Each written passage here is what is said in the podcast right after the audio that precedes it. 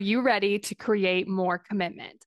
I went from consuming all the podcasts, listening to all the books, and signing up for all the free resources to figuring out how to actually create results.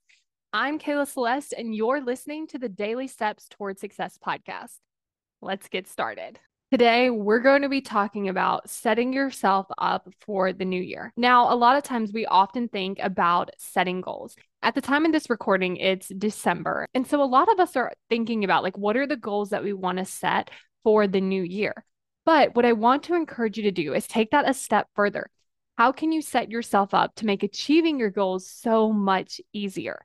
And so, what this really allows me to do is look at my list of goals and start to see, like, what are the habits that would be really useful to have? What are some things that I might want to prepare in advance? What are some things that I might need to get or buy that I want to go ahead and get? What are some things that I can do to make it so much easier for me to achieve our goals? So let's say you have a goal of working out. What can you do to make it easier on yourself that when January comes, it's so much easier for you to hit your workout goals? It could be going ahead and figuring out what kind of workouts you're going to do. Maybe you need to buy some equipment or a yoga mat or something. Maybe it's even to just go ahead and start doing it. That's often what I like to do is I like to go ahead and start doing my goals. That way I can start to see, like, oh, is something getting in the way? Because if you start to take your workout goal now, and maybe you're like, I'm going to work out five days a week, and you start doing that this week, you might start to notice, oh, this came up. How can I solve for that? That came up. How can I solve for that? Oh, this was challenging. What can I do about that? So it gives you time to actually solve for these things ahead of time so that you can start to see, like, what are some things that I need to change? How can I make this easier? What would this look like?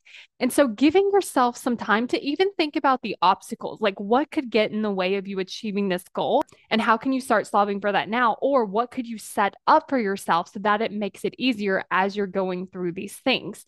And so this just gives you some space to think ahead, think of some obstacles, think about the things that could get in the way, and plan and prepare so that you make achieving your goals so much easier on yourself. And if you're listening to this at any point, again, think about next month, think about next week. Like, what are your goals and how could you make it easier on yourself?